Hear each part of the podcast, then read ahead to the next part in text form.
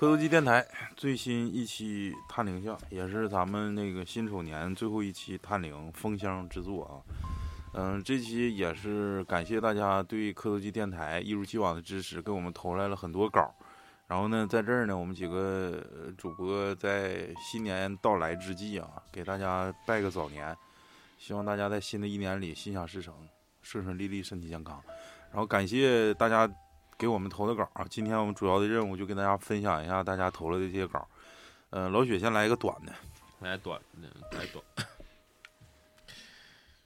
这个我高中毕业的假期，去台球室兼职。晚上呢，几个朋友去找我打球，打概了，打到了大概十二点左右吧。他们就说送我回家。我那天呢，也不知道怎么想的，就是想自己打车回去，不想让他们送了。他们就一直坚持，没办法，嗯，磨叽不过朋友嘛。然后我和一个朋友坐一台车，另外三个朋友。在我们的车后面，在我们等红绿灯的时候嘛，停在我们旁边的一台红色长城。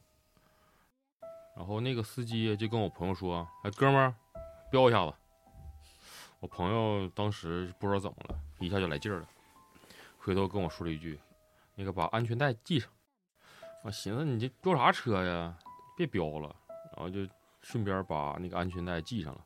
刚把安全带扣上以后，他一脚油门就出去了。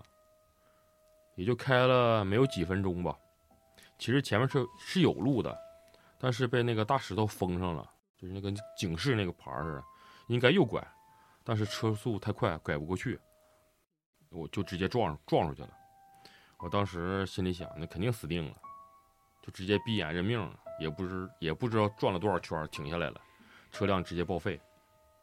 车祸那么严重，我以为我俩都完了呢，然后后来。我俩从窗户爬出来了，我们另外几个朋友就也追上来了，停在我们后面，把我俩送去医院了。我朋友脑袋缝了三针，我右手手指骨裂。到这儿其实都不灵异。然后后来我朋友去交警队嘛，就是说那个就是说事故原因嘛，都是怎么翻车咋乱七八糟的。说旁边有个红车的事儿，交警说旁边根本没有红车。然后在我后面的朋友跟我说，根本就没有看到什么红色的长城，至今就是我还清晰的记得那个红车里的所有人的长相。司机是个男胖子，三十岁左右，然后旁边副驾驶是一个嘎瘦的老太太，大概八十多，特别老，怀里抱个很小的孩子，后面有个老头跟老太太差不多，然后旁边还有个女的。车祸我。朋友还跟我说：“你知道咱俩为啥没事儿吗？因为我家有保家仙一直跟抱着咱俩呢。从那以后，我就是再也不敢太晚回家了。”他俩同时看见那个红车的。对他俩同时看到那个红车。红车关键是它里头的成员就比较比较奇怪。正常理论上，司机应该不会听着这一句话，就是说把飙车的，一般都是旁边坐个女的啥的，可能飙起来。做老人的话，他也不会说飙一下。对，老人完了手里还抱个孩子，正常按常理，完了有个老头还抱老太太，是不是？不是，不是，是不是老太太？老太太，老太太抱孩子，然后老头抱着老太太，抱着老太太，抱了个小妹儿，八岁小妹儿，啥玩意？咱不嫌小妹儿啊？那个这个故事一般啊，这个故事一般 啊，但是气场低，然后可能那路口就碰着有有发生事故的呗。嗯，没没意思，就是人交警 也说那个监控里没有那红车，是不是？就是你眼花了，就是眼花了。嗯，球少多。正常来说，就咱这岁数，就是碰着说旁边说飙一下子，你飙吗？不飙。那也太憋，那就费油，主要那也 太费油，那车太费油，一脚油三十就出去了，然后步还没起来。完了，老谭来一个，老谭讲。这个是二群的，挺活跃的那个大侠给我投的稿。嗯，就十岁左右吧。那天我从小就愿意感冒发烧流鼻血，然后呢，同学之前只有只要有那个感冒，我就必须得陪他。那个年代就是打针非常贵。那个我爸到月开工资呢，就到卫生所就去算账，有一次就感冒发生三十九度多，在学校我就感觉老师和说话动作不一致，就感觉有点恍惚，有点飘。等到我放假放学回家，就到自己家的时候，在农村是坐四线车，终点站离我家就是五百米左右。就公交车，对嗯，然后没有路灯，只能摸黑走。我家是在最北面的最东面，东北角角里。东面是灌溉徐称俗称那个大壕的一个地方，然后北面是大地，就是看不到头的大地，特别阴森，苞米盖子，就感觉应该是什么坟头子啥的那那那个地方。然后五点多那时候冬天应该是天已经很黑了，我就自己走，就在快走到家的路上，然后道边有一排那个砖垛子，就得有几千块砖，我就感觉那里边有人，但是看不清男女，也看不清长相，只有一个黑影，就在月光里、昏暗里就来回重复一个动作。那个动作因为太小，当时太小，然后也记不清什么动作，就记忆就记忆从此就非常模糊了。我只记得就是我当时浑身的发热，然后哭，然后眼泪就是模糊的，就是哭到家。然后我妈问我咋的了，我也没说话。当天我就发了非常高的那个烧，我就记得我睁眼只能看见我家的那个电线吊着黄色的灯泡，然后我妈就抱着我哭，我爸就在旁边走来走去的骂，就是各种脏话。然后我就那时候有记忆，记忆里就在醒过来已经是第三天了。我妈后来就当时跟我学，当天就给她吓坏了。半夜就是他妈就问问我，你咋的？快说，我就回复她，我想你了，那边没意思，来看看你，顺便要点钱花。然后我妈就说，天天没差过你钱，你还要啥钱？我说都是烧碎的小钱，没有整张的，都打不开，都是灰。我妈当时就懵了，我爸上来就给我几个大嘴巴子。这件事就是就这么结束了，然后，呃，这件事是有后续，然后我妈的叔辈儿妹妹出马了，堂口里有堂口里有一位我妈妈的舅姥爷老背王。有一次我妈去她妹妹家算卦，她家老背王上身就说了一句，就是那次我去你家要要整个的钱，你还记得吗？我还跟你儿子斗来着，就是这样的一个事情哦，老被往上身了，跟那个自己家就说就是要整钱去了。这个大侠的舅姥爷呗，相当于对对就是对，相当于他母亲的舅舅呗，就出口了，在他妹妹那块出出，出马对他妈的妹妹在堂子上的。嗯，对，嗯这事儿分析一下，老李。小时候你感冒发烧的时候大头沉吗？迷糊吗？还行啊，我就睡觉。对呀、就是难受，就是那种恍惚的感觉吗？没有，就是难受。我等一浑身等一不得劲儿等白问，就是难受。就是恍惚，就是不恍迷糊，那每个人发烧症，大头沉。每个人发烧症状不一样哈。对，不一样。我发烧就精神，越烧越精神。那你就要干我。就不想睡觉。不真假的？是你们发烧流鼻血吗？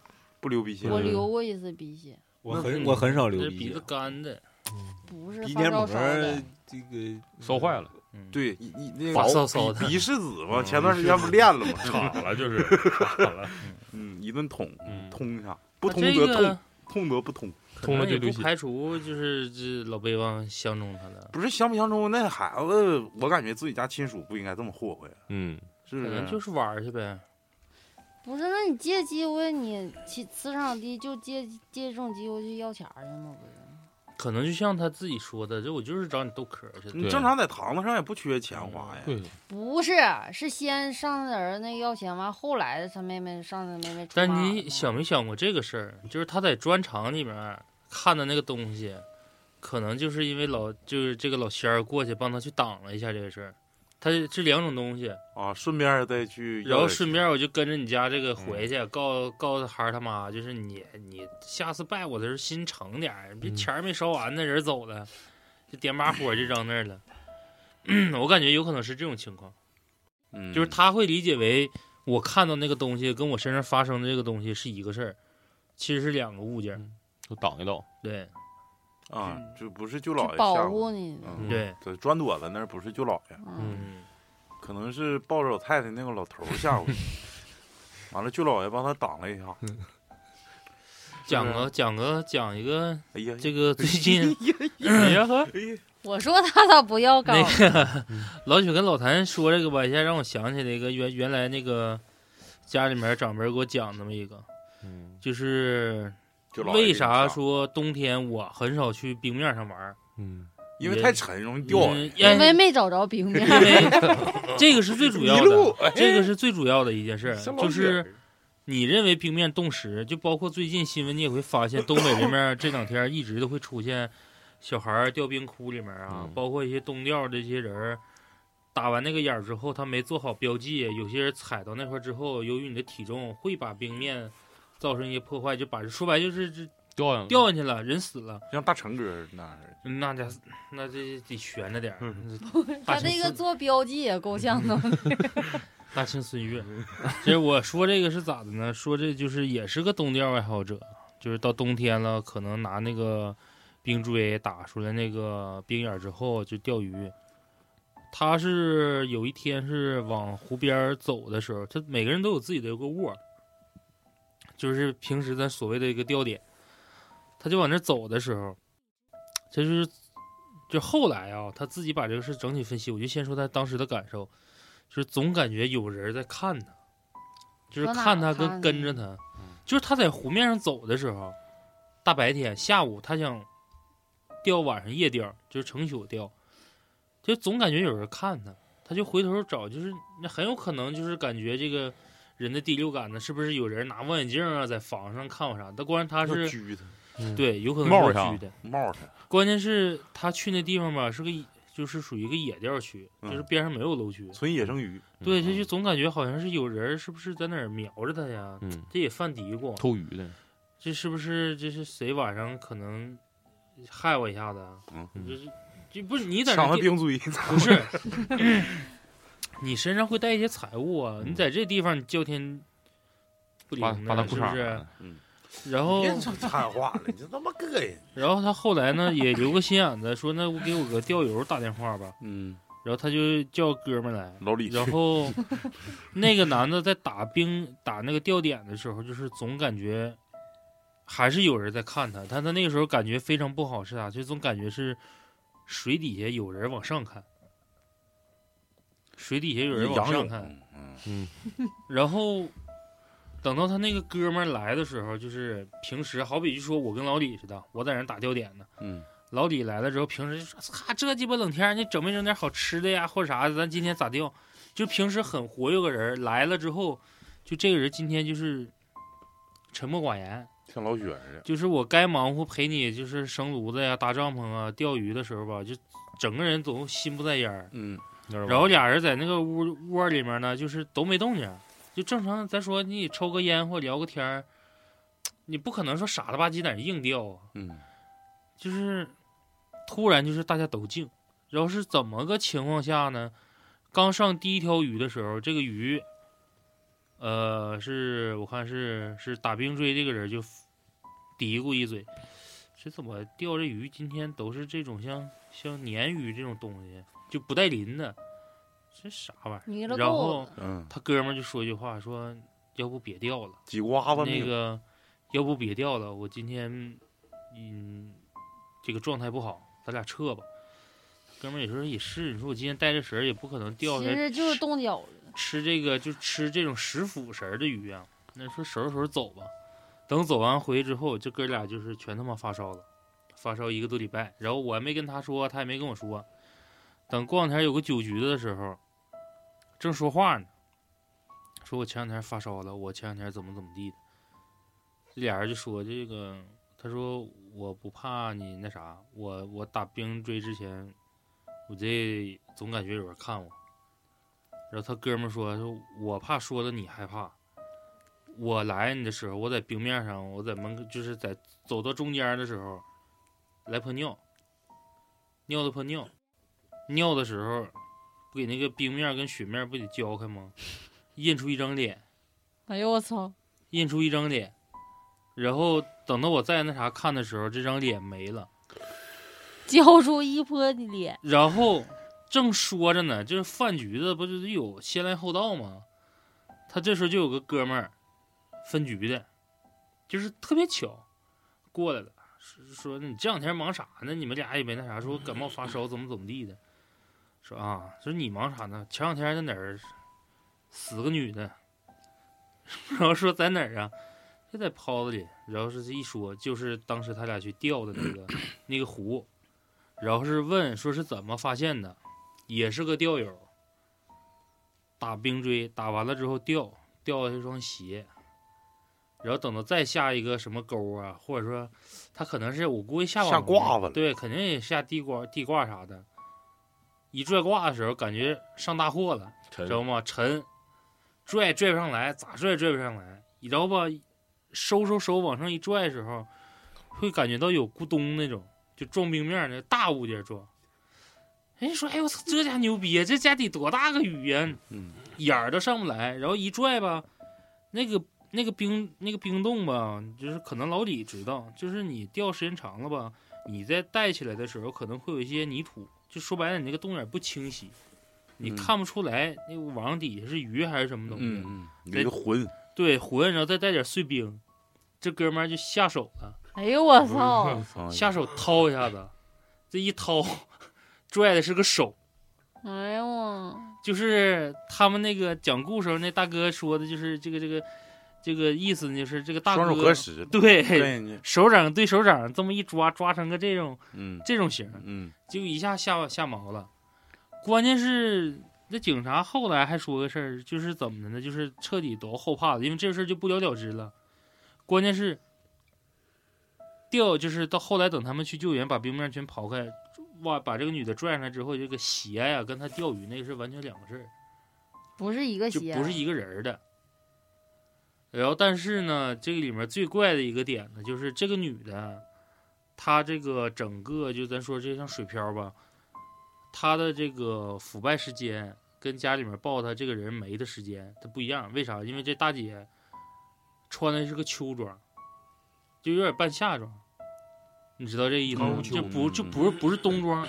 嗯，然后那时候她还没失踪呢，你这个人查失踪的，好像是已经是两年前的事儿，就家里面报过，就是找不着这人了。两年前也是两年前的秋天呢，那就可能就是两年前，正好是赶着他穿这身衣服的打扮，嗯家里面去公安局报过，就是这个我家这个人这孩子没了，嗯这个这个小姑娘走丢了还怎么的，嗯就想找。但是为啥说这个事情蹊跷？就是他被挖出来之后，就不是挖出来，就被被救出来之后，嗯你这个在水里面泡的这种状态嗯是刚死的状态。哦，这他要是两年了，应该经过春泡没了春夏秋冬，那让鱼也都吃了。对，嗯你就你就根本就不是人样了。就是你哪怕说冬天你掉水里面，你泡个说一个小时、两个小时，它水温再冷，这个它该发福，对，敷呢，，对该敷它也得敷。嗯，但这小丫头的状态就是捞出来之后，就是还行，信佛应该是。就感觉好像刚死没多长时间，变成美人鱼了。但他这个时间对不上，然后紧接着再说完，这俩哥们儿就就就都懵了，特别是尿尿那个。嗯他现在回想起来就是个小女孩的一个脸，二十多岁吧。嗯，然后我说那可能就是你这这这个东西说完了之后，我为啥说一直不没说这个东西？就是你会发现它逻辑是不通的，它怎么的都是不通呢。为啥不通啊？我就总感觉好像少个什么点，就是应该能串上。但是你从警察发现的东西，再跟他尿尿，那泼尿是打开结界了，嗯，要没有那泼尿，他还得隔离着冰。封里边，对，你尿看嗯，什么叫流着泪的你的脸？那你看他学这事儿，我撕脸儿了，那我你看他学学的，他学的这个事儿里面也也有 也有漏洞啊。喊什么玩意儿？就是你这个这小丫头家里面就报尸的时候，说这人没的时候，她的着装跟她现在发现的时候是一样的。嗯，就是冰封里头了，嗯封里冰封王座嘛。历史性。不是，那不还有他不经过两年的吗？那不还有个春秋呢吗？是春秋，这不我不说了吗？那你你现在你让逻辑合上牙，那就是像那个啥，就是变形金刚啊，还有是是啥呀？上南南极给解的冻嘛？要是一般人解、啊解开不了那个结界，就跟那个你说这不就是美队吗？就孙悟空，孙悟空那在那底下必须得把那莲花给拽出来，这也是一泼大黄尿，咔呀，把那咵就找着了，要不他还找不着，是不是啊？啊，哎，行，下一个，真是嘎，下一个，下我来回，下我你别你别来，他妈你还别来整串儿老了？来呢，就来一个，老李来一个，来一个，来一个。还有啊你 谁根儿嘎的了？他，指我干啥呀？我没打嗝，我刚才打完不告我没打。你打，我打这个桌子，刚才那是谁的？还有一个咱们二群的一个兄弟的投稿，谁啊？谁呀？啊，忘了，嗯，他不不，我不知道他让不让人匿名了说呀？匿名了对呀，嗯，反正这是个小伙儿。这个是在我父亲身上发生的事儿。我父亲是个做个体的，和我奶奶一起住。我妈呢，因为要帮我姐看小孩儿，我和我姐一起住。那是那时候呢，我十多岁的时候，过年前，每家呢都在置办年货。我爸正在干活，突然接到个电话。电话那头呢是我二姑打来的，说我大爷，就是我爷爷的亲哥哥，住院挺多天了，想看看我爸。因为我爸呢平时没事儿总去找我大爷，就是看他陪他聊天啊，一来二去的走特别近。我爸那天说肯定去看看，完了这时候呢，我爸穿衣服准备去了，到了医院看到了我大爷，寒暄了几句。我大爷那时候岁数挺大了，病得挺严重，说不出来话。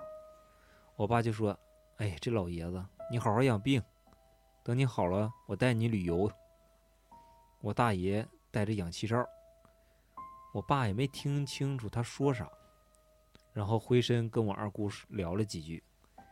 过了一会儿呢，我爸看看时间，嗯，说也不早了。完了，那个老爷子，我有事得走了。你好好养病。然后又嘱咐了几句。这时候呢，我爸就发现我大爷的眼睛一直盯着我爸看。我爸那时候也没当回事儿，打了声招呼，起身就要走了。我大爷在病床上抓住了我爸的手，不想让他走。但我爸那时候确实是有事儿，就又说了几句话，走了。回到家，那天晚上呢，我爸就收到了消息，说我大爷去世了。我爸就挺惊讶的，也挺懊悔的，寻思白天没能多陪陪他，走的还挺突然的。然后我爸呢，联系我妈和我大姑，嗯、和他一起去医院送送老爷子。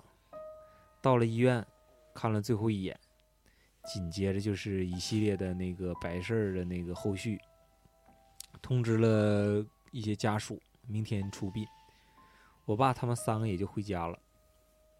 第二天早上特别早，家属们就一起去殡仪馆。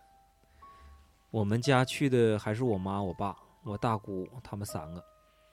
去的路上，我爸都挺正常的，和那些亲戚朋友啊聊天说话啥的。但是呢，把骨灰下葬之后，从墓地出来的时候，我大姑就发现我爸有点不对劲儿，跟我妈说：“嫂子，你看我哥是不是有点不对劲儿啊？脸色不太好呢，也不太愿意说话了。”我妈呢，当时也没回事儿，也没当回事儿，寻思这是亲人去世，心情就是挺难过呗。随后就就是跟那各位亲属去饭店吃饭了。吃饭的时候呢，我妈就发现我爸确实有点不对劲儿了。呃，发现我爸不和这些认识的亲属坐一桌，不对劲儿？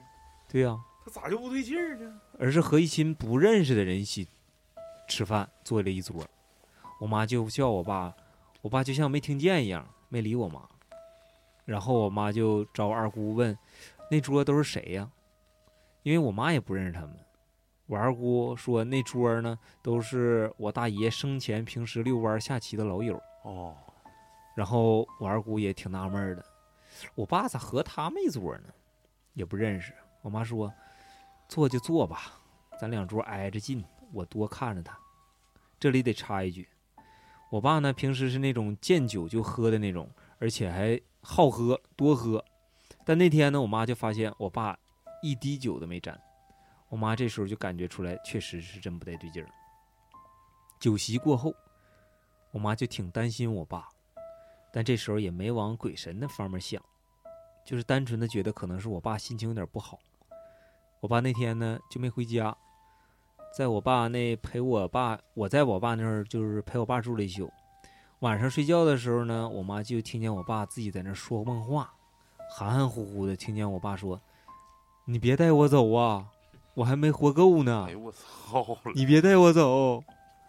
反反复复就嘀咕这几句，我妈就开始有点害怕了，摸了摸我爸的额头，发现我爸有点发烧。我妈觉得这这事儿不太对劲儿。第二天，我妈跟我大姑说这事儿，我大姑说：“嗯，不行，这事儿得找人看看呢。”我妈就和我大姑找了一个大仙儿。到那之后呢，说了我爸的那个生辰八字儿。大仙儿说：“这是让家规给缠上了。”然后告诉我妈怎么解决。我记得是给我妈了一道符，让我妈在我爸额头上左三圈右三圈这么来回绕，然后还念叨什么词儿，具体我忘了啊。还说这么绕完之后呢，马上去十字路口烧纸。我妈都照做了。做完之后，我妈看我爸气色好多了，话也多了，这心也放下了点儿，但是还是坚持又陪我爸住了一宿。还是那晚上，我爸又听见我妈，我妈，呃、我妈又 听见对我妈又听见我爸在那儿说胡话，还和昨天说的一样，你别带我走，你别带我走。我妈这时候赶快开灯把我爸叫起来了，但是叫半天呢，我爸也没起来。这时候我妈就看见我爸的那个抬头纹呢都要裂开了，我妈吓得骂了几句，然后大声的喊我爸，拍了我爸。过了一会儿，我爸缓缓醒了，我妈赶忙问我爸说看见啥了？我爸说看见我大爷带着几个不认识的鬼来找他，埋怨他那天走了。就是我大爷住院那天，我爸去看他，我大爷还拉他手那次。我妈就又给那个大仙儿打电话，大仙儿在那头说这事儿我办不了了，你另请高明吧。紧忙就把电话挂了。我妈又给我大姑打电话，问问还有谁认识更厉害一点的。这回又找了一个。天都已经亮了，我大姑带着新找的那个人来看我爸。进屋之后，我爸看见他，马上脸就有点血色了。我妈也看出来了，说这回是找对人了。聊了一会儿呢，那个看事儿的把我妈叫出来，说：“这是我大爷带着几个鬼来找我爸来了，想给他带走，到那边陪他。”我妈说，第一回找了一个给送走了。那个看事儿的说，第一回确实是送走了，而且第一回只有我大爷一个魂儿，这回他是搬救兵回来，想带我爸走。然后说这事儿好办，让我妈去准备五谷，放在四个小碗儿、四个小碗里，安置在屋里的东南西北角，然后用布把屋里所有的镜子全都挡住，然后还有别的我忘了。就这样又送又折腾，到了晚上才弄完。那个看事儿的和我妈说完了，说完说完了这个事儿之后呢，已经完弄完了，完了，但是还是记得不能让他干重活了，以后也是。这一次伤的挺严重，身体不能像以前那样了，这事儿就完事儿了，身体大不如前呐。这伤伤元气了。这鬼还咬人啊！不是，我就感觉今天的故事怎么都多半集中自己家人霍霍自己家人。不是他放完那个五谷杂粮就一直放着呀，他你不知道这个是净宅的东西吗？嗯，而不是那且镜子也不能始终在通过这个故事，我还发现一件事，就咱们科技电台主播肠胃一都不太好。这个故事不大哥放屁就是是咋回事？他那肚子响，咕一下子。行了，胀气了有点。嗯，反正吧，就是弥人在弥留之际吧，就是可能是想带走点不是说带走点啥，可能是有些遗憾吧，就是无论说是呃人世间的人没死的人，还有他不就是应该带他媳妇儿吗？带谁媳妇儿啊？带他那个那个他老伴儿啊？他是咋说呢？含着怨气，带点怨气走的吗？不是，就是遗憾吧，也不能说呃是怨气，对对稍微有点遗憾呗。就是、嗯可能说你你再忙，你说你来看我一回，三三五分钟你就走了，对，多少带点遗憾呗。想多再看一会儿吧，你说生前都都挺好的你就直接下来一起陪陪我得了，一波再走，但不知道，反正这个一次不成还摇人儿。不太狠啊，封箱制作的整点狠的啊，给大家整一个稍微我感觉还可以的。这个给大家讲一个咱们二群的一个听众给咱们投的，嗯，给我给我的称呼比较牛逼，叫台长，我操，管我叫台长。呃，他说他叫炫耀，他就说他叫山斗，山山斗，那个他是一个男生。嗯、我以他的口 哪个女生叫三斗？为啥都要强调是不是男的呢？嗯，不是，那这故事得是是男生啊。嗯，我以他的口吻啊，我的身体因为高中做过手术，比较虚弱，现在在杭州工作。今年六月份的事儿，我租的一个房子呢，一共有四个租户，房间是四室一厅一厨两卫这样的房子。我的房间是二零三，虽然是四间房，但是没有二零四这个房间。我开始也想着，是不是有可能房主图个吉利，没有把四放在房门上，没有安排房间号。然后呢，我们房间都是有密码锁的，所以我还是觉得很安全。我搬进来的时候呢，室友都是男生，相处的也非常愉快。然后室友呢，因为各种原因就陆续的搬家了。我因为住的这个地方离公司很近，就没有搬家的打算。三个室友搬走之后呢，就我一个人住一个特别大、特别特别大的一个房子，四室一厅的大房子。但是我还觉得挺开心的。直到有一天，我做了一个噩梦，梦里就是我下班回到我们的小区，可是我怎么都找不到我住的那栋，然后突然醒，就是突然醒了，就感觉胸口很闷。我想可能是白天抽烟抽的太多了，肺子有点吃不消，就也没多想。然后有一天周末，我在床上睡懒觉，那时候有点醒了，我突然就听到房间外面的密码锁的声音，我当时突然的就被吓醒了，就吓清醒了，就迷迷糊糊的那种状态，听着密码锁声音，一下就清醒了，因为房间就我一个租户了，我当时就有点懵，呃，也有点警惕，我还想着说是不是中介带人来看房了，但是外面很安静。过了一会儿，我房间的密码锁也开始响起来。它不是两道门吗？外面一个门，里头一个门。房间密码锁开始响了，当时汗毛都竖起来了。然后我也不知道为啥，就喊了一句：“谁呀？干啥？”外面也没声音，就是可能有点像像范德彪似的，就是那个他家大辣椒在外头，让他给气走了。完了，外外头有门声，他说：“谁呀？别进来啊，屋里挺多人。”嗯，然后外面也没有声音，嗯、然后呢就没有任何动静了，他就立马和中介发信息，问他们有没有带人过来看房子。中介说我们没去，然后呢我也没听见大门的关门的声音，虽然是早上，但是还是被吓出了一身的冷汗。然后就觉得可能是蓝牙密码锁是是不是电池没电了，或者是啥问题，就自己跟自己想说说别多想，别多想。然后就穿好衣服出去约了朋友，然后就忘了这件事儿了，也没感觉太大的异样，也可能自己幻听了啥。这，呃，直到直到我睡觉，因为他他身子比较弱嘛，每次睡觉都很早，十一点上床了，差不多十二点十一点半左右就能睡着。嗯、那天睡得比较浅，然后呢，小区有很多野猫，叫的很吵，可能是起秧子了是吧？嗯，嗯，我就就有点有点醒了，醒了之后就发现我胸口就开始闷，不过呢，我还是很努力想想再睡着。然后还有一件事儿，他忘了说了，嗯，他睡觉的时候就喜欢把手机放在枕头边上听音乐，边听边睡。这个时候呢，就会很明显的感觉到他的床边突然就凹了下去。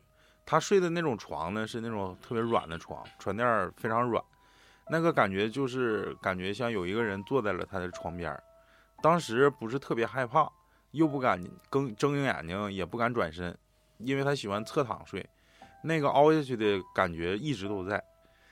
就这么闭着眼睛一直一动不动，保持了大概二十分钟左右，中间还试过憋气什么的，后来实在受不了了，就闭着眼睛坐起来按，就是床边的这个电灯的开关，才敢睁眼睛。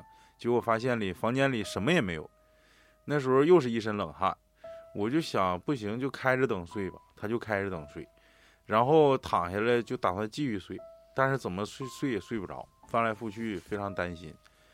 然后他就说想转移一下注意力，刷刷手机，没准就好了呗，就把那个手机那个音乐先先停掉，然后转身去拿手机，哎，结果就发现他放在枕头边听音乐那个手机就找不着了。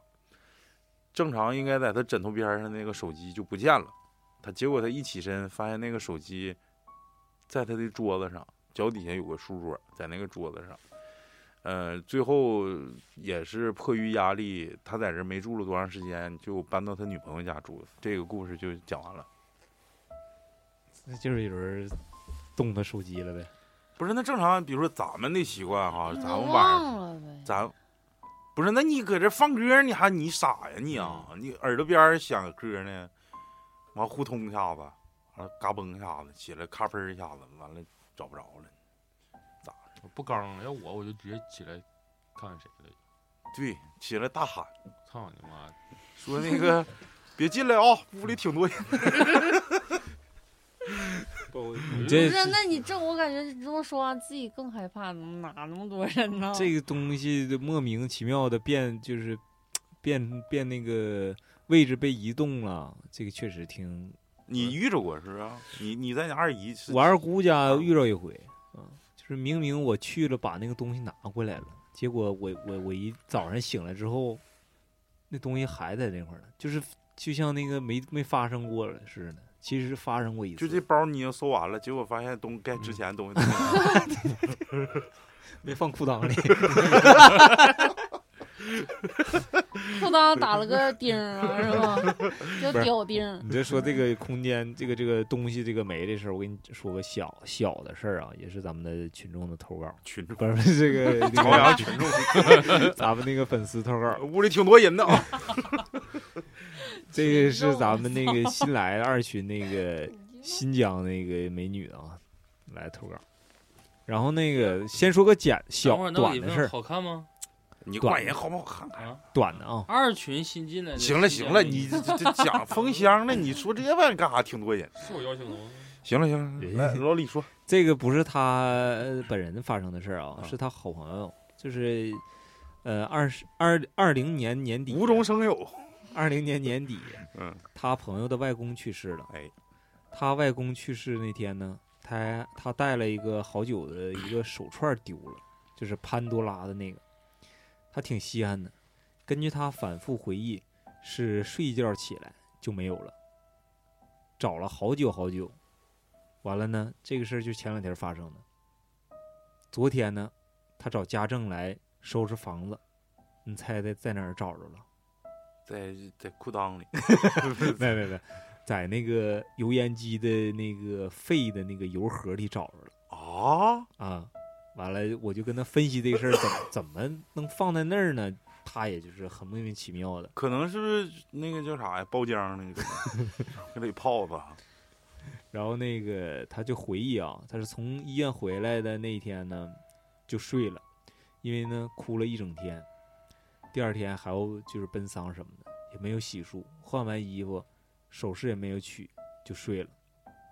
他意思就可能这个首饰还没摘呀，还是就是在他身上的。对对对。对对对。然后第二天起来就是没了，然后一直找也没找着，完了就在前两天找家政洗那个抽油烟机啥的，在那废盒里找着了，就这个事儿。太。那我也丢过东西，但我现在还没找着呢。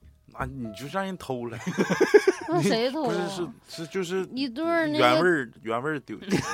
邻没居有邻居啥的，不是拿个长钩子钩钩挑他家我。买了一个那个金耳耳环耳钉，真囤。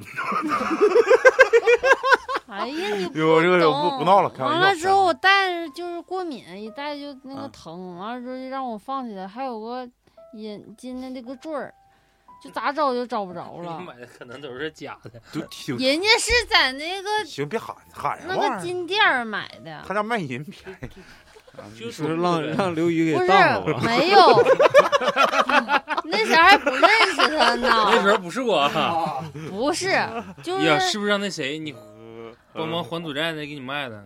不是不是不是，可能老婆婆收回去了不是他买的，啊。哎，那你你不是我，你老人一般就是金首饰啥的，一般都拿小就放我包小小包里红布，包上，镯子了。啥。金子走。对对对，你下次你哦试试这种，你看行不行？反正我看我姥姥奶奶啥的，哎，之前走了啊，之前小首饰啥的，你不光是有盒，盒里头还得包红布，嗯，包这玩意儿还得走最起码啊包金饰的盒子几乎上都是红色的。不是先拿布包，布包包完之后再放里头，哎，咔，第三层。那这玩意儿有灵性啊，还是咋的？不是，啊哎，我就放我包里了。我就那天就特别想拿出来，然后看一下，完就再也没找着。那就走了。那就走。你过敏，你也不乐在在你。定位啥？行，这这再讲一个啊，我我再来一个吧。我跟你说，来来来，来一个人家个。他在那跃跃欲试的，没有我，李总就是刚才我想读那故事，哎，我这还有，那我稿再给你怂了，，不用给你。是吗我给大家，我给大家讲一个，我给大家讲一个离咱啊们不是很远的一个地方啊，这是。这个沈沈阳发生的啊。这个听众呢，嗯，呃，我就不提是谁了，他说让我匿名，然后我就给大家讲一个这个叫铁西救灾的一个故事啊，这挺狠啊。我一他一口气啊。前几天呢，跟妈妈聊天聊到铁西的老房子，我跟妈妈说旧宅是闹鬼的，我是没办法再待下去了，可能就是不想回家，可能也是，从小就能看见鬼，他从小就能看见鬼，每次每天都能见着。他不想回家，是不是因为妈管他上网抽烟？每天都能见着，都以为自己是灵异体质了。后来他发现其实并不是，长大后住校，还是到外地去务工，就再也没见着过鬼。不过每次回到那个老宅，就是铁西那旧宅，鬼闹的就一次比一次凶，凶到有一个声音呢告诉我，我是没办法再住下去了。大学毕业之后，我从学校搬回家，还是老样子，晚上关了灯，睁开眼睛，天花板、墙角影影绰绰，都是黑色、看不清脸的黑影。虽然看不清脸，但我能感觉到他们在盯着我。不过这次不同，我闭上眼睛再睁开，就有一个影子在动，它向着我的方向爬过来，我害怕了，赶紧闭上眼睛。小时候也是这样子，满屋子的眼睛都盯着我，但是我但是没有一个是在动的。嗯、不是说越长大阳气越重就看不见脏东西了吗？我这个是怎么回事儿啊？回来回来后，我每天都感觉自己特别累，晚上噩梦连连，每天都有人要杀我。有时候人醒了，身边还有还是在不受大脑控制的在动，就是身上不由自主的动。嗯、这些还是可以容忍的，就是可以忍耐的。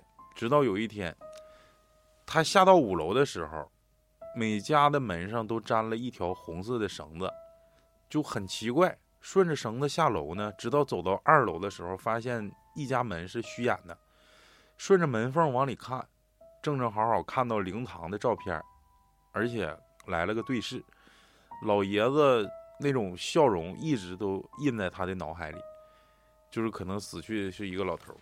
晚上又是无比清晰而又真实的噩梦，一只苍苍老的手冲破了地板伸出来，拉着我的手，生生的往下拽，力道大的惊人。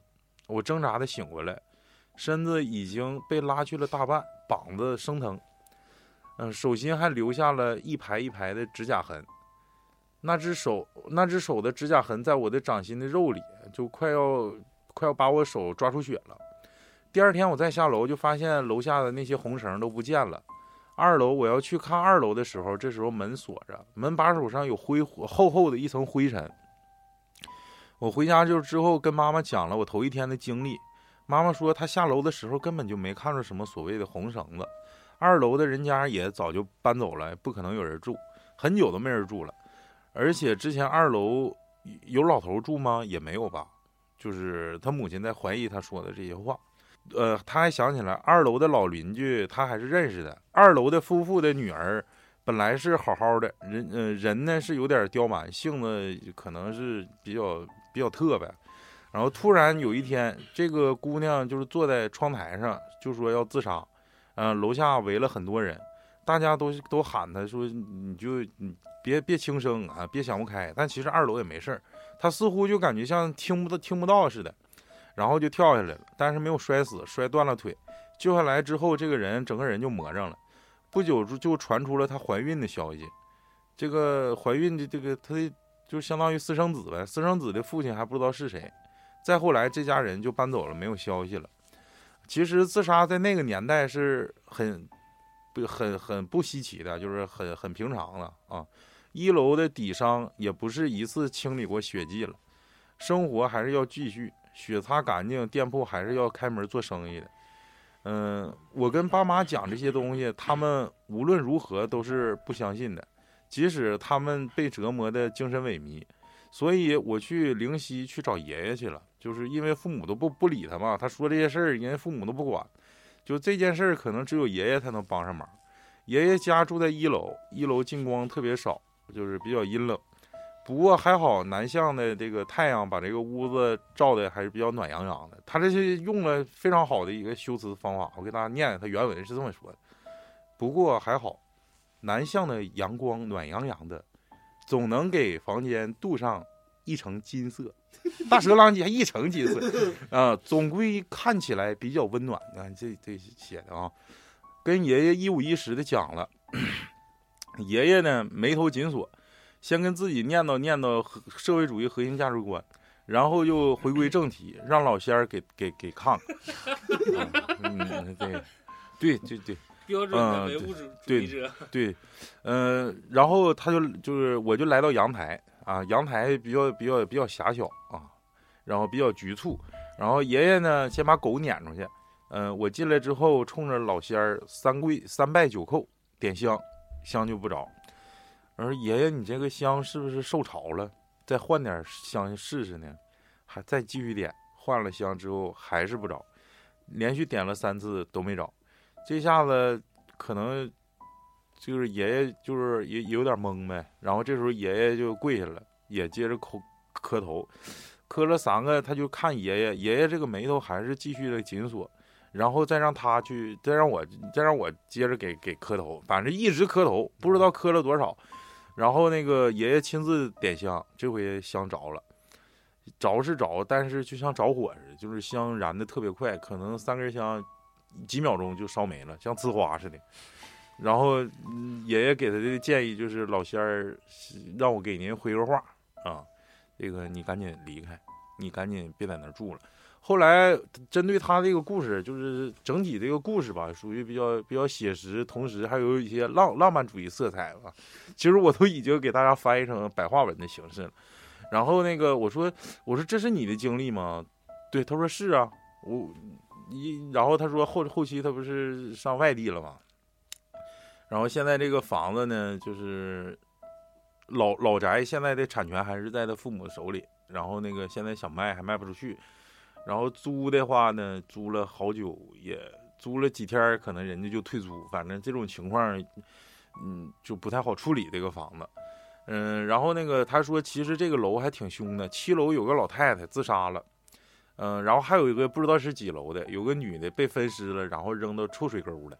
二楼的那个那个小姑娘，最后听说消息也是最后也是自杀了，就是她看着灵灵棚那个，就是灵棚那个，对对对，这个这个故事就就讲到这儿了，反正就是挺邪乎，嗯，他说从那块儿搬走了之后，他就没遇着过什么看着什么黑鬼、尼格尔啥，就没有，这个故事就讲完了。挺凶啊。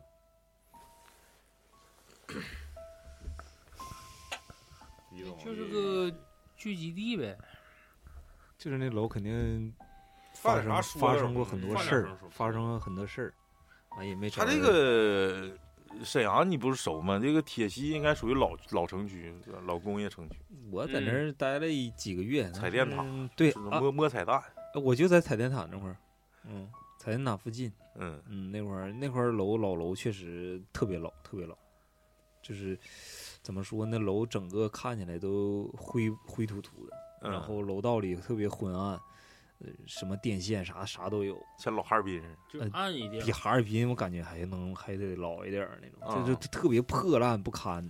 然后那个楼道那个把手都是那种铁的那种，就反正就特别矮，完了，一进去就是特别不舒服。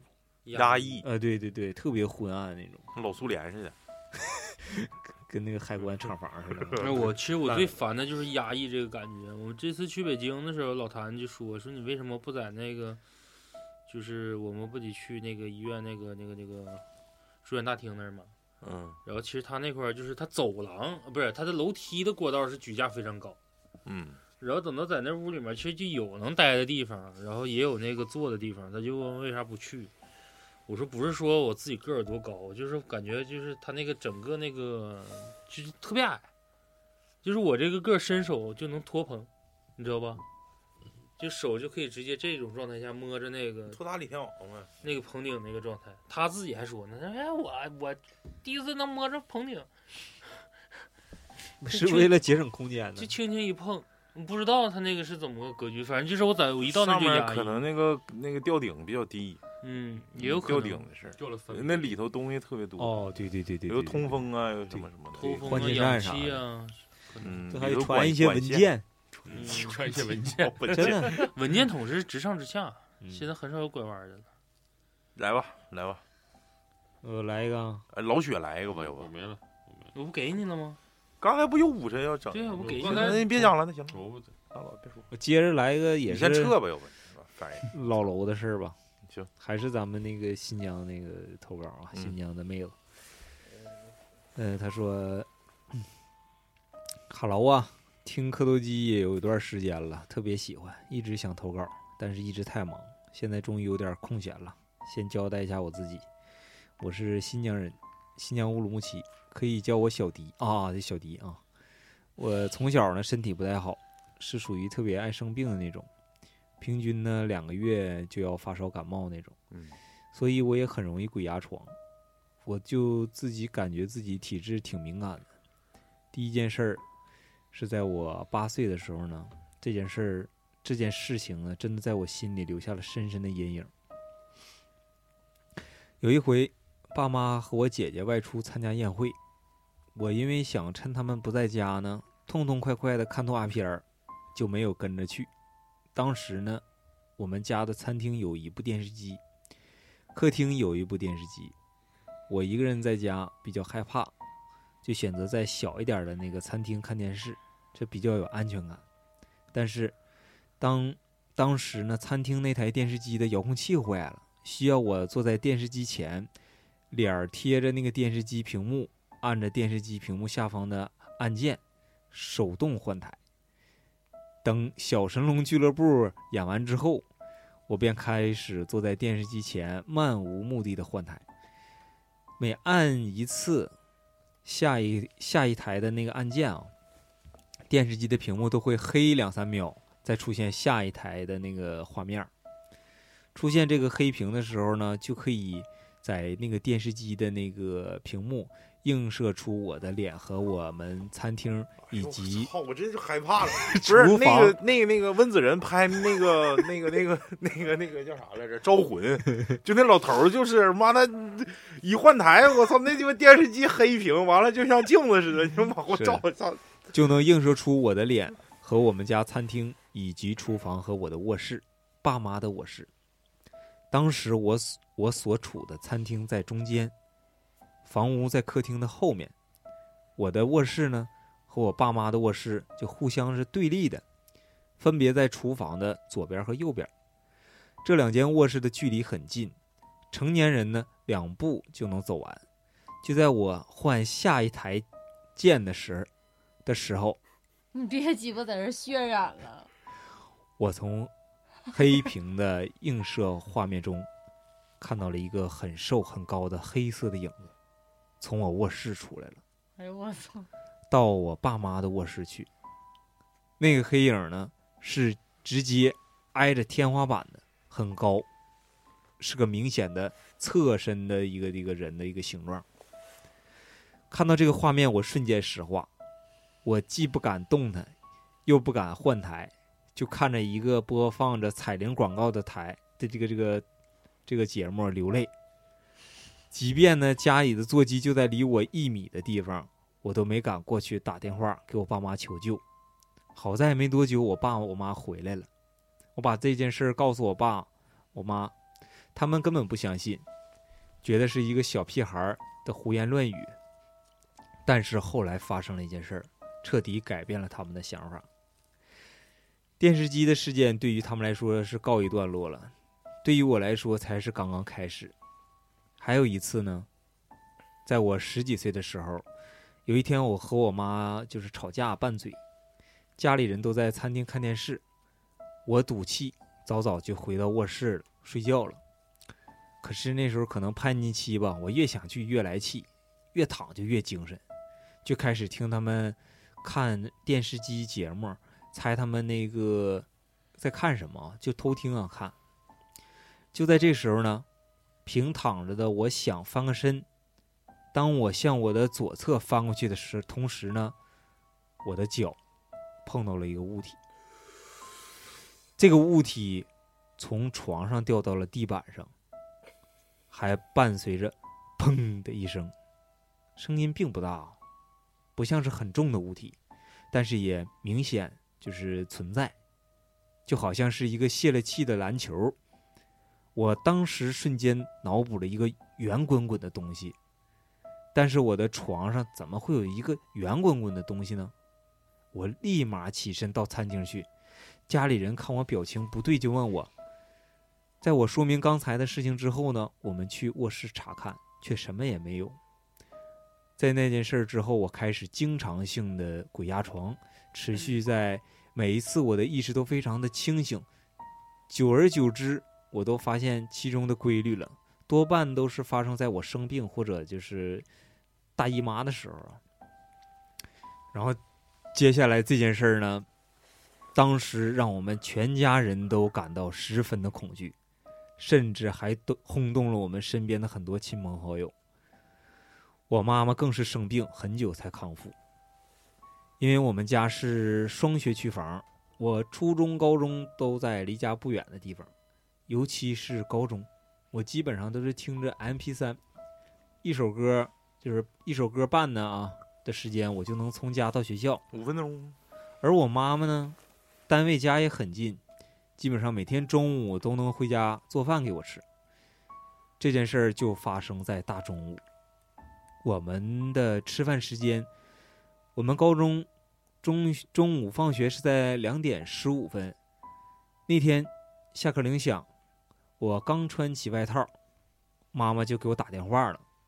我和身边的同学一起往班门口走，边接电话，一接电话，妈妈在那头就是劈头盖脸一顿臭骂。她说：“面都坨了，你跑哪儿去了？”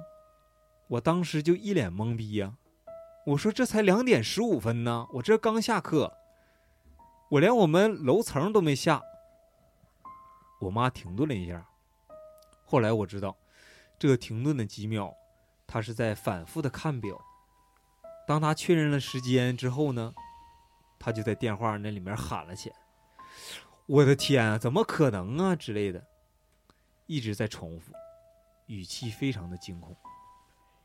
我也不淡定了。我一直问妈妈怎么了，可是她不回答我。我的身边朋友都担心起来了一下都围围过来了。于是我和我的两个小闺蜜飞奔回家。但是接下来妈妈叙述给我的，让我起了一身的鸡皮疙瘩。我那两个朋友到现在为止都不敢来我家。那天呢，我妈准备给我煮面吃。我想着呢，等我回来了，她不是她想，她想等着回来了再下面，不然面会坨呀。就在厨房干干点别的事打发时间。没过一会儿呢，他听到有人开门，紧接着关门。他从那个厨房探头一看，他确确实实是看到了引号的我回来了。他于是就说：“你回来了，那我下面了啊。”他注意到引号的我应了一声，顺势走到厨房旁边的我我的卧室去了。我妈随即就开始就是煮面做饭。当时在家的除了我妈妈，还有当时还在世的姥姥。据姥姥表示，她当时在爸妈的卧室躺，在爸妈的卧室是可以看到厨房和我的房间的。她也看到了引号的我回来了，和妈妈对话，回到卧室去了。等妈妈下好面条呢，叫我好久，没有人回应。他就到我卧室一看，没有人。当时他以为是我下楼取快递了，因为我经常在中午取快递、买水的，还有就是一些出门。他等了好久，就面真的吐了，气不过才给我打电话，才发现我根本没到家。我事后让妈妈反复回忆，确定和我长得一样吗？妈妈说，从校服到我的外套，连当天穿的袜子的颜色都一模一样。但是奇怪的是，她说到脸，却觉得当时没有注意看到我的脸。从那以后呢，家里人才相信我一个人在家的时候遇到的怪事儿，而我妈妈再也不敢一个人在家了。就以上是我个人的亲身经历，觉得非常奇妙。他现在换房子了吗？呃，换了。那个房子也是他们一直在住。呃，对他接下来我就说了，问他这个房子的一些概况啊。这个房子是非常旧的，非常阴森。他的母亲呢还爱养一些绿植，高的矮的，盆盆平平的，家里就是非常的幽暗。哦，那段时间呢，他们小区有个水电工，施工的时候被电死了。他为啥施工？是因为我们楼下水有问题。我们那栋楼的下水有问题啊，我们家要要求换管子，闹了好久，才物业才给愿意给我们家换，然后找来的水电工，结果出事儿了。那电工的那电工的老婆还带着孩子来我们物业闹，要赔钱，披麻戴孝在我们院子里蹲了好几天。后来我才知道，那个电工是为了修我们那栋楼的管子出的事儿。我妈怕我害怕，没说。然后这栋这个我们那个单元呢，所有的住户都家破人亡，妻离子散，就这事儿。完了，嗯呃，单元还呃着了两次大火，有一次烧了两层，就他们这个楼这个单元。嗯，完了，他他他现在已经搬了这个搬离这个房子了，就好很多，但偶尔也会那什么。鬼压床上，嗯，对对对，但是很少。那正常的这个事儿，挺这首先这故事挺长啊，感谢小迪给咱投这么长的故事。嗯，嗯，他这个首先他这个作息啊，是可能人家那个时区的问题啊对，，可能是相对来说比咱晚一点儿。对对对，当时说这个看不着人儿下面那个，再一个就是电视那个吓人，电视吓人，完了踹用脚碰一个 你知道那个我跟他说，我说你说完这个，我就觉得你好像踢了一个人头啊。嗯，嗯嗯，我说你好像踢了个人头下去，我就当时就这么感觉的。你会脑补成对呀、脑补成脑袋，对呀、那你个圆滚滚的，除了这玩意儿还得还能有啥呀？球，那是个球。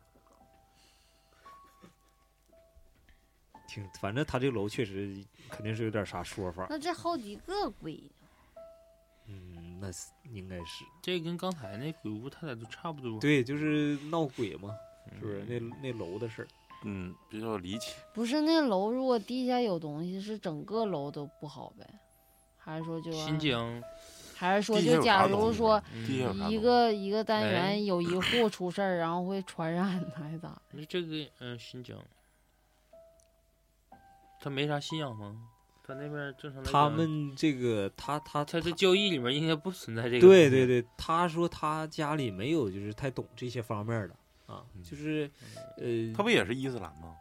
可能他没有，他他家里没有，好像没有关关于这个东西的那个说法，好像是他也我也没太仔细问，没好意思问啊。嗯，可能到他这辈儿，相对来说，我不我不太喜欢用说这个汉化这个词怎么地的，可能就是到这个岁数了，就是可能生活习惯更对现代化了，生活习惯嗯现代化，就是从信仰来讲，不一定非说像以前你作为这个民族的，你就必须得信，嗯不信好像怎么地似的。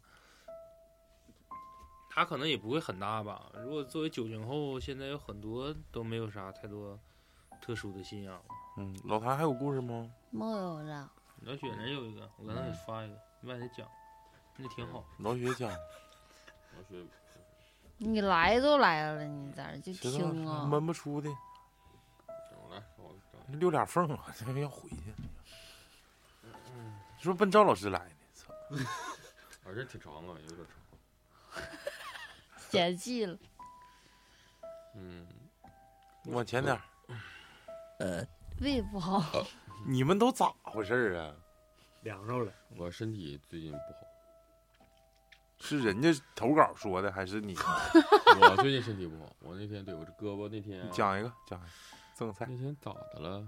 就是前几天，突然就是脱臼了。不是那个肩膀的那个臂膀那块儿有个肩膀的筋扭了，肩膀有筋吗？就里面都有筋。嗯，然后我现在这样脖子一回头就疼，那应该是有人儿那个嗯，有人儿，压的。压的，嗯，气梗梗的。别让我梦着了，梦着我把他皮都剥了。吃了是吗？不是在梦里，你不是总被欺负吗？没有，我自从能吃鬼，都没有没有没有做这梦。来吧，开始见我都躲开始开始。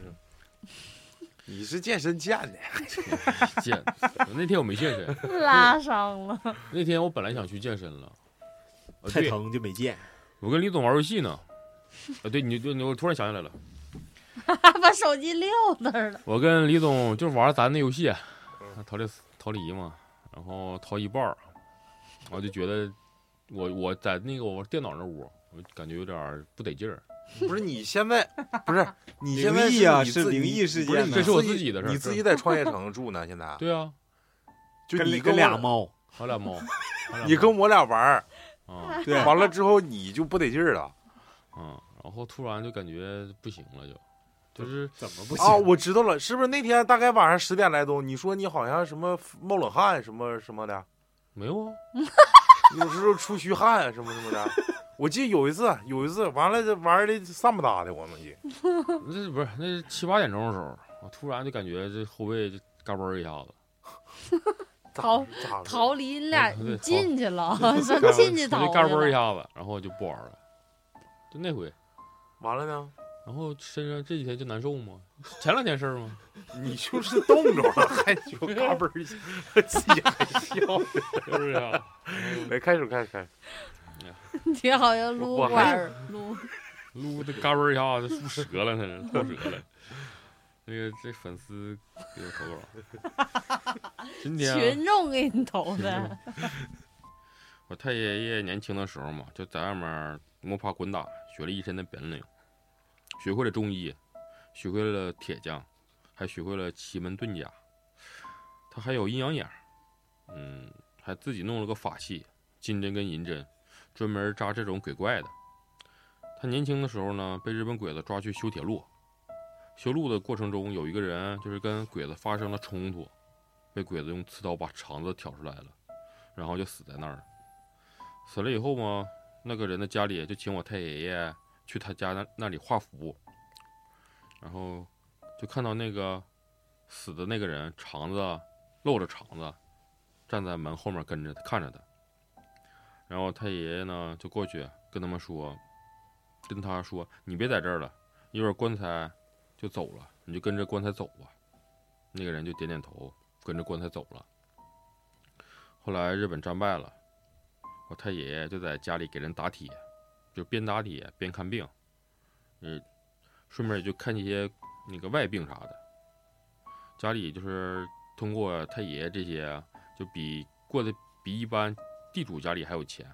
可是突然有一天呢，一个别的村子里的人来找我太爷爷看病，看外病，说是可能是被什么附身了。我太爷爷就赶紧看呢，一到他家，我太爷爷就说了，这有可能怨气太重，我这个看不了啊。但可以确定的是，附身的是一对母子。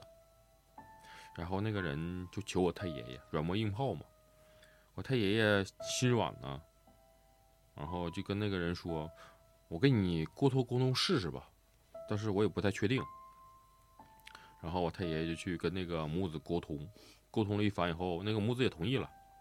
我太爷爷说：“我不确定他还能回来，然后我就尽量自己帮你办这个事儿。”然后我太爷爷也没收钱就走了，还没出村子，就有一个女的领着小孩就过来找我太爷爷。我就说我没惹你，你还来惹我了。我太爷爷一想，不表个态，今天你是要把我撂这儿啊？我太爷爷就跟他们说，我往后再也不看这些事儿了，就把他的金针银针拿出来给扔了，又发了毒誓。之后那对母子就走了，然后我太爷爷有个一二十年不看这个家了，就不不看这个了，家里也过得很好。直到九几年的某一天，有个人说他母亲好像被什么附身了，让我太爷爷去看看。我太爷爷之前发毒誓了嘛，就是惹到那对母子了，就说我已经不看这个了。然后也是那个人也是软磨硬泡嘛。我太爷心想，就实在不行看这一次吧。去看了一看，去看了，然后一看是被蛇给附身了。我太爷也是看明白了，给蛇送走了，可是自己却惹上麻烦了。回家之后一身病，不吃不喝，全身也动不了，也说不了话。他的四个闺女，也就是我奶奶和我的三个姨奶奶，一看这样不行啊，去找了我太爷爷的师兄来看。他师兄。一看就说他是全身，包括嘴，都被那个之前那个蛇给锁死了，估计也就是过来报复了。我们几个也无能为力，只有我师傅能解开。但是我师傅吧，云游去了，不知道什么时候能回来。随后他们就走了，走了以后，就我爷爷、我奶奶那几个姐妹儿也无能为力啊，就看着我太爷爷。最后我太爷爷坚持了二十一天不吃不喝去世了，就没了。就是自己发过毒誓呗，嗯是就犯了毒誓。犯毒誓那蛇咋知道呢？蛇可能是个替代品，就是主要是犯人家那母子，跟人家说，他就是我刚开始就是可能是没干过那个母子，他是人家不说了吗？我这个事儿我不一定能办，我是尽量商量。然后那个母子估计没同意嘛，你没看他是说我把金针银针都扔了吗？发毒誓说以后我不看这个了。嗯，不然你说我金针银针治妖怪的东西，我肯定给你高低给你整下来。这玩意儿也分事儿，这个东西就有点像那啥叫，呃，刘瞎莽跟老搓头这两个故事合一起，跟那特别像。你因为你不知道人事主跟那对母子到底有啥恩怨，你去咔就给人办了，对，有些事儿可能不能破，对呀，破上不了了呀。这家伙，这个这你个插一脚。就是，啊，就是可能是做做啥坏事了呗，结果嗯给人家人来复仇的，给人办了，结果这就不好呗。完了，那个蛇为啥蛇来复仇了呢？不是，他不发毒誓了吗？可能他那个啊之前那事儿办错了。对呀、那我寻思我办错以后，我以后就不看这个了，因为我嗯办错了以后不看了呗，我金针银针都丢了。啊，然后可能这个蛇就是过来考验你嘛，你到底以后再看不看这个事儿？我是这么想的。嗯，蛇跟那母子是一伙儿的。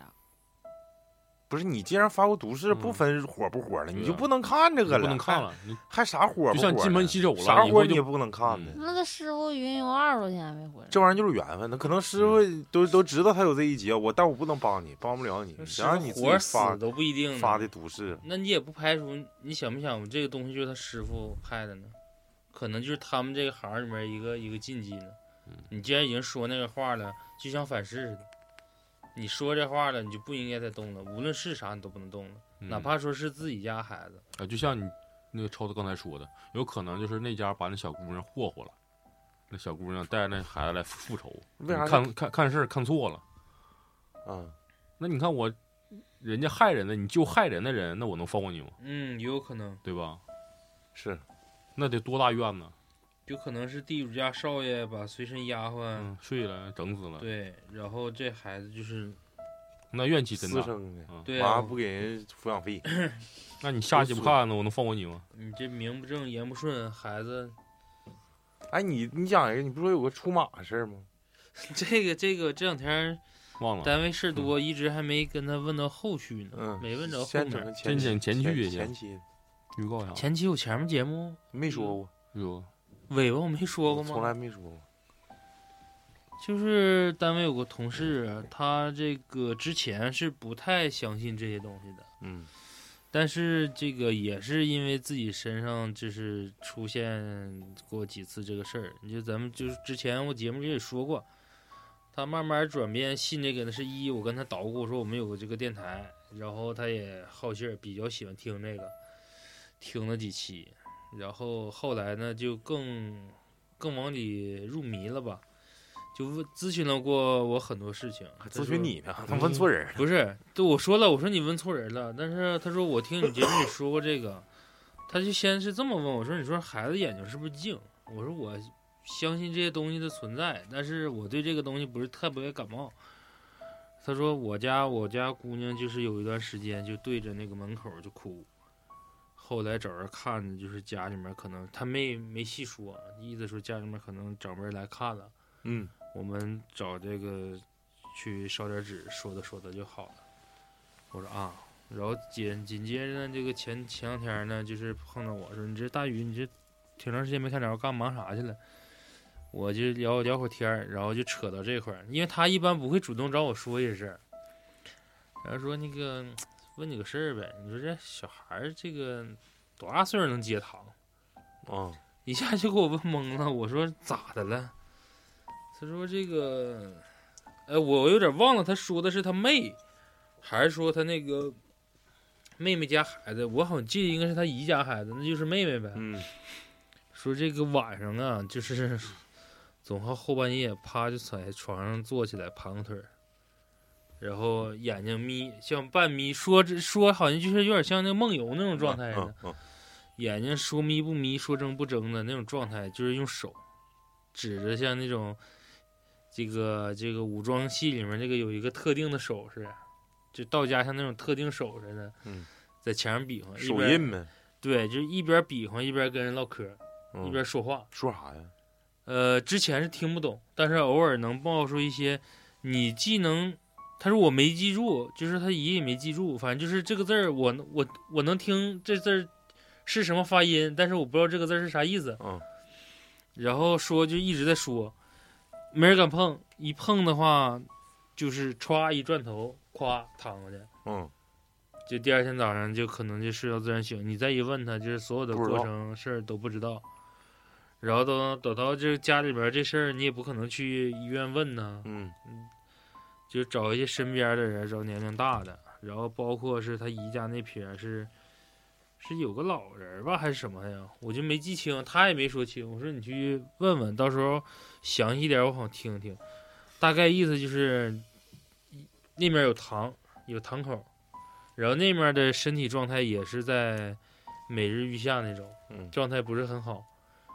就可能这个人可能就是身体不好了，就是没有能力去安抚这个堂子，然后就说这可能是找新地马，对是找新地马，这个希望你家孩子当出马出马弟子，需要接这个堂。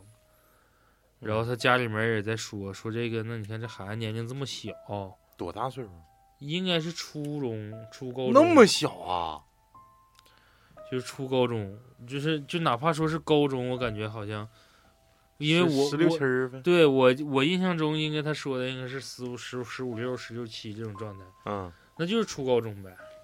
然后我说这个，我说这个，我说我还真不真不太明白。我说到给你问问，我说一般要是作的话，都得是作那种三十多岁儿，哎，家里没啥事儿，对家里没跟老啥事儿婆婆干仗那种。就是闲出屁那种。是吧你妈瞅我呢？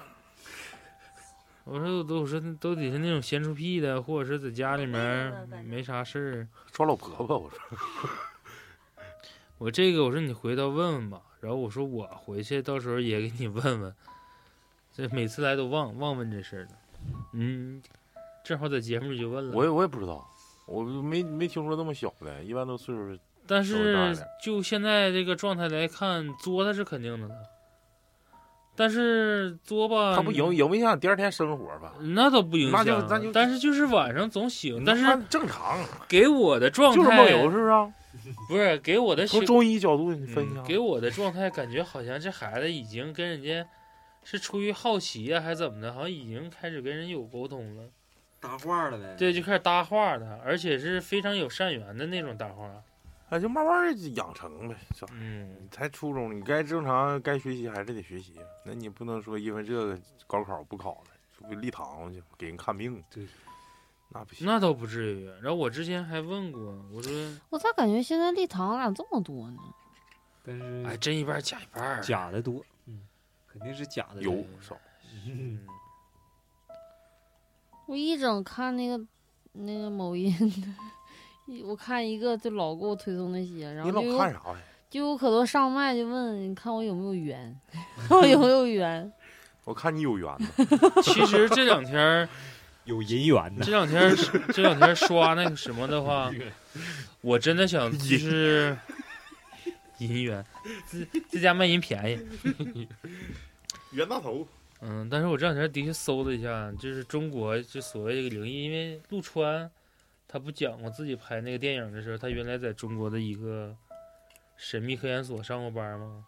是五叫什么来着？五七六所啊还是什么五零七所啊？我有点忘了，五零七，就是大概的意思。你你好像知道说的是。会所 就是大概意思，这个就是中国的一个异能研究部啊，嗯原来是由钱学森跟那谁挂名的，嗯然后他之前在这块儿工作过，然后我就寻思找一些相关的这个东西解密一下中国有关于这些部门啊，就属于对就说白了这是官方承认的一个部门，但是百度查了一下，也在一些平台里查一下子，这个这个不得不说。封锁了。对，封锁的非常好。可能我说这段的时候都背不住，都过不着检。来吧，那个基本上故事也都差不多了吧？嗯，那我我再那我再讲一个，我我也讲。既然都封箱了，封箱就我再来一个吧，这是咱们那个二群的李姐给咱投的，这个李姐在二群里这个还是说话啥的比较多的，比较活跃的。我讲讲一个吧，讲讲一个，对我讲一个吧，讲一个这个我跟他说了，因为他给我投好几个，我说这时间太长。呃，他给我投一个这样的稿儿，他说我有一个神棍的朋友，我给他平时亲切的叫他为棍儿。嗯、她是一个女生，为什么叫她神棍呢？就是因为她有阴阳眼，而且也学了这方面的东西。她还有个师傅，但她学的什么我也不懂。嗯、不过，呃，她是种不好好学习的那种人。然后她师傅也总是数落她。但是有一回，他跟我说，他最近又升级了。我说你怎么的？最近努力学习了？他说没有，呃，就是睡觉之后就升级了。呃，具体这个什么叫升级啊？我也不太懂。但是他的情况，呃，跟我我爸的情况是其实差不多。我爸以前也是这样，无师自通，会给别人看事儿。啊、他就说梦里有人教他。呃，这个神棍朋友还是有挺多故事的。嗯、但他给我讲完，我记得都不是特别清楚，我就讲我记能记记起来的。第一个故事是有一天傍晚，大概晚上六点左右，呃，那时候是夏天，天比较长，六点天还比较亮。她的男朋友和她一起出去吃烧烤，她男朋友就是一个正常人，什么也看不见，就没有阴阳眼。但是那天棍儿呢，也不知道是怎么回事啊，感觉不知道哪里不对，呃，不想去。一般像棍儿这种人呢，第六感都是比较强的，但是她的男朋友呢，就非要去，死活也拗不过，结果俩人就去了。他吃完烧烤回家的路上啊，天已经很黑了。他俩是骑电动车去的，回来的路上呢，棍儿骑车的骑车子带着她的男朋友，就是她可能男朋友坐在后边呗，然后那个经过了一片小树林儿，进去之后呢，虽然有路灯，呃，但越往里骑呢，这个森林呢就越越昏暗。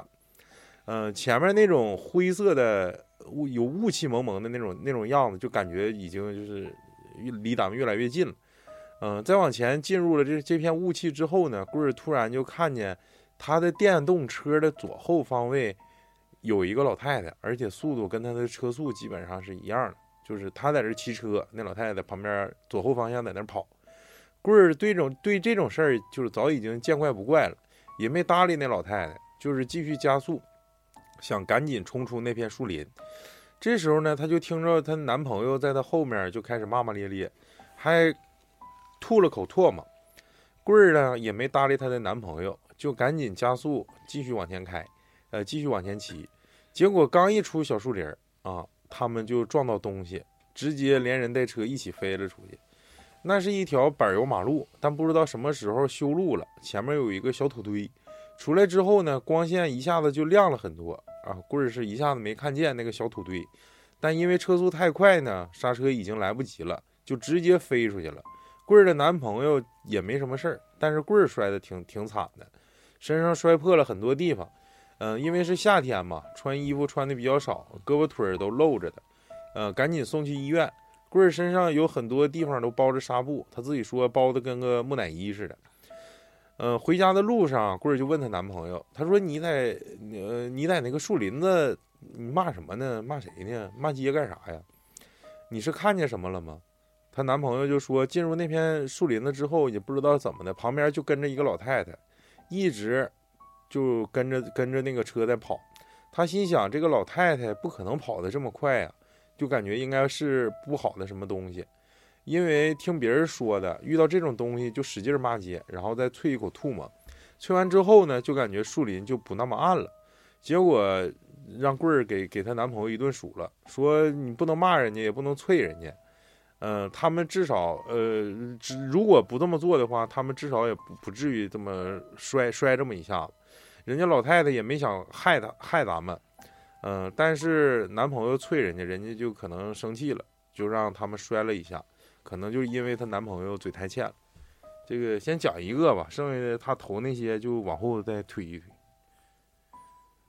就讲这么一个故事。老太太跟她平行着跑位的那个，这这老太太跟老头子似跟老头子见干怪不怪了。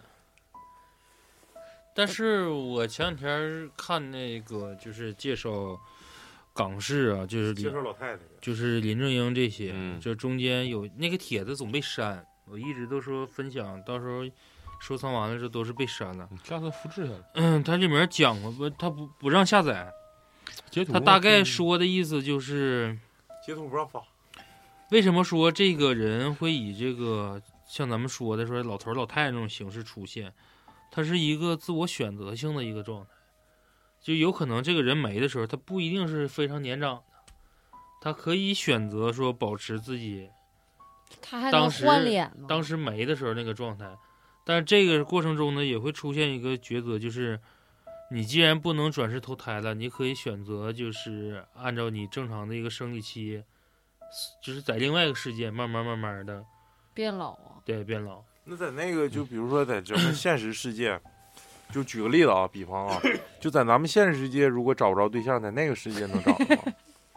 那可能就是左右拥抱了。因为到那个世界不可以可以那啥吗？那可以那就是找俩老太太可以。配吗？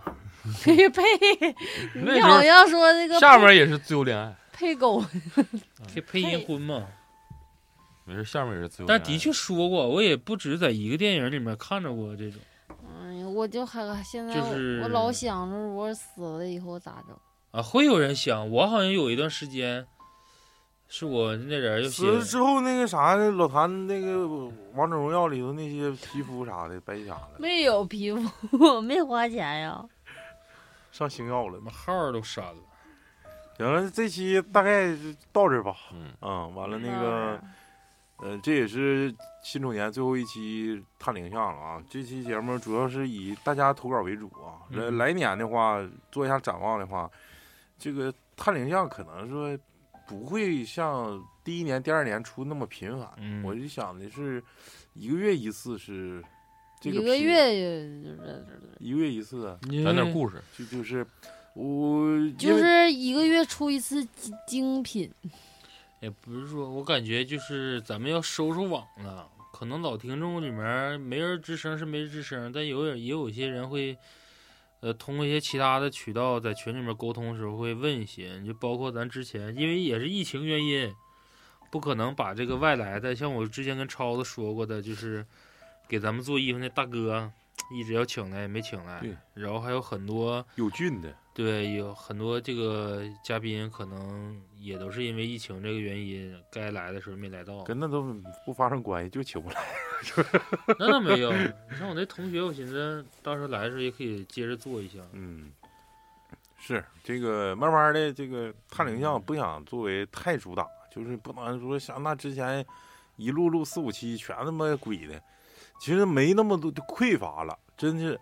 就是你投稿是投稿，但是我更希望的是，如果大家投稿能以这种其实投稿很多，这个只不过是我们现在变得比较苛刻。直播连线这种形式跟大家呈现，还是直播那种从大家嘴里说出来，肯定比我们说的更让人有那种身临其境的感觉。你看老李，老李今天跟我分享这些稿，就是如果说以咱们之前做灵异的时候，每一个都感觉其实都够用，但是现在现在标准高了，对标准高了没，办法。嗯嗯，然后这这这期吧，就是希望这个这个新的一年啊，大家好运连连啊，嗯。然后那个呃摆摆脱什么厄厄运嘛，就是嗯。就是。嗯然后最后呢，就是提前给大家拜个年，应该我估计年前应该还能出一期，还能出一期，但是这段时间太忙，因为全周就过民核酸了，是全民核酸，这个还得回村儿，还得忙忙一阵儿，完了看看吧，看情况。我们要是不录，肯定是有事儿了；要没事儿，是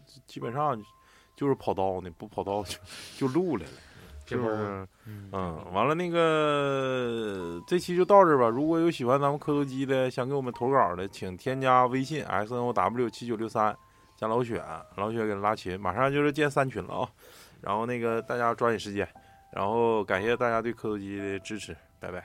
拜拜拜拜拜。